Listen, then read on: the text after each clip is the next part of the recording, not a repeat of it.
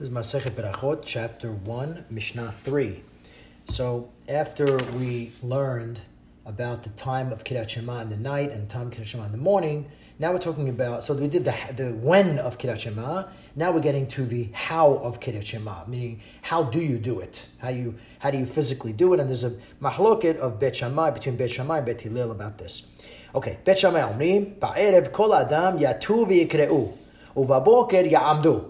So Bet Shammai says this is how you say Shema. In the nighttime, you lay down and you say Kirat Shema in the bed or on your couch, whatever, on the floor. Or Babok, and in the morning, you stand up and you say Kirat Shema. What's this proof? Because we learned the Pasuk, very simple, when you lie down and when you get up, which means lying down and getting up. That's when you say Kirat Shema. Derech Shechiba, right? The, the, the, the, way of, of laying down. derech kima. In the, in the morning, you say it derech kima, the way you get up. kol adam Anybody, they say kirat shema anywhere, any way you want. You could be sitting, you could be standing, you could be laying down. It's all okay. Um, because he gets the pasuk of in, when you're going on your way. So it's it, even even you could be walking uh, to shul and you could be saying kirat shema according to Bet Hillel. So now they ask the question to Bet Hillel. So what is what is uh, why does the pasuk have to tell us b'shoch b'chav komecha if you could say kirat shema any way you want? B'sha'a shebnei adam shochvim or b'sha'a shebnei adam omdim. So the, the, the, it's not talking about how. It's talking about when. It's not how you say kirat shema physically. It's when do you say kirat shema b'shoch b'chav when people when people lay down, which means nighttime, like we learned in Mishnah one, or or or, or b'sha'a shebnei omdim, and when people get up in the morning, as we learned in Mishnah two, like I said according to the Yeshua, it says derech benim lachim la'amod b'shalosh sha'ot. That's you could say Kirat Shema up until that time. People get up in the morning. So that's of course how we hold nowadays. Uh, imagine being part of Bet Shammai. Every time at nighttime comes, you have to lay down and say Kirat Shema. Very interesting. Amar Rabbi Tarfon. So Rabbi Tarfon wants to tell you a story. Ani ayiti baba derech. I was going on the way. Veheteti likrot. Uh, veheteti likrot means he he reclined.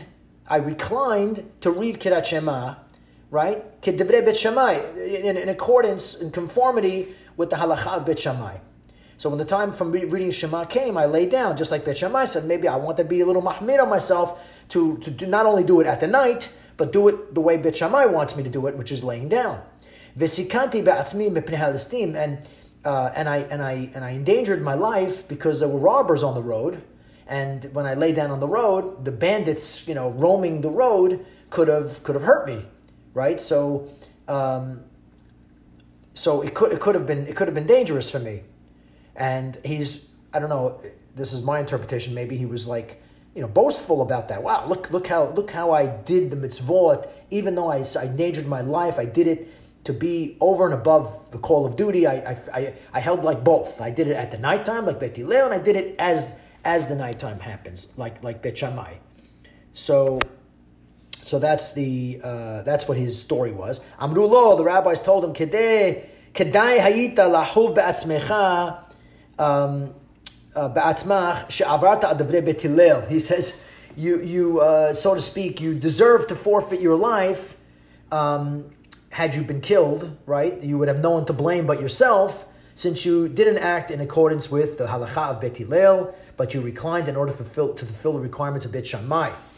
Um, commenting on this, the Yerushalmi, the Yerushalmi, uh, the, the, the Talmud Yerushalmi says, um, uh, I almost want to read it.